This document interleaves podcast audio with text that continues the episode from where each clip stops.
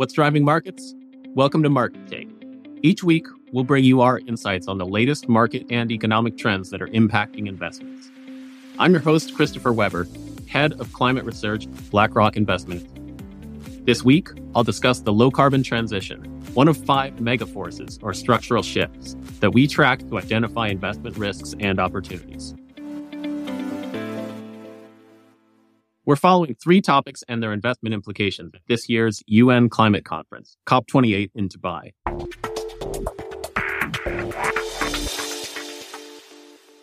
First, climate resilience. Society's ability to prepare for and withstand climate risks is an underappreciated investment theme, we think. We see companies that create and adopt products and services that boost climate resilience should be on investors' radars and will become a more widely recognized opportunity. Why? The number of climate events with inflation adjusted damages above $1 billion has steadily climbed over the past roughly four decades. As such mm-hmm. risks increase, we are seeing early signs of growing demand for products and services that boost climate resilience. Case in point, demand for home air filtration appliances in the northeastern US spiked during the Canadian wildfires early 2023. Emerging markets are set to bear some of these risks more acutely, given greater exposure to physical climate damage. And yet, they face difficulties in raising the financing needed for the transition. We think this also offers an investment opportunity and is an important part of tracking the speed and shape of the overall transition. Second, we see emerging markets playing a pivotal role in the transition. We estimate that they will account for over half of energy demand and carbon emissions by 2050 but they'll likely face lower than needed transition related investments due to factors like a greater perceived investment risk, higher cost of capital, and greater exposure to physical climate damage.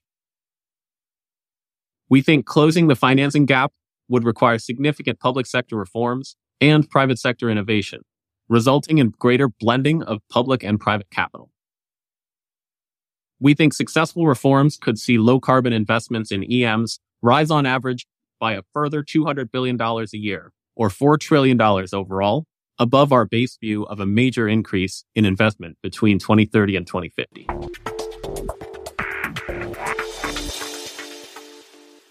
Lastly, we think COP28 will offer further details about policies that are likely to drive how the mix of energy use evolves and the investment opportunities.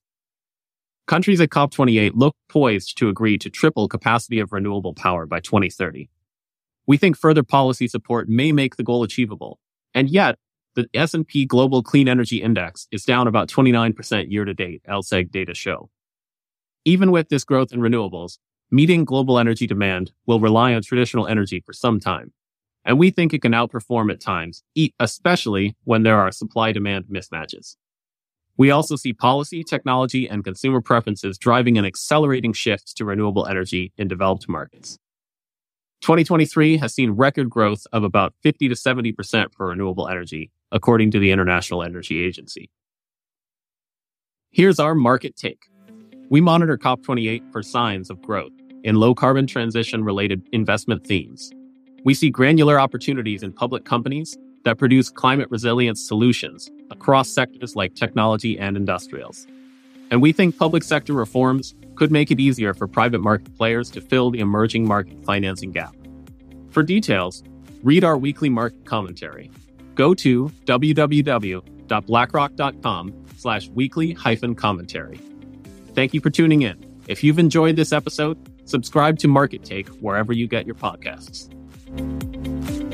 This material is intended for information purposes only and does not constitute investment advice, a recommendation, or an offer or solicitation to purchase or sell any securities, funds, or strategies to any person in any jurisdiction in which an offer, solicitation, purchase, or sale would be unlawful under the securities laws of such jurisdiction. The opinions expressed are as of date of publication and are subject to change without notice. Reliance upon information in this material is at the sole discretion of the listener. Investing involves risks. BlackRock does and may seek to do business with companies covered in this podcast. As a result, listeners should be aware that the firm may have a conflict of interest that could affect the objectivity of this podcast.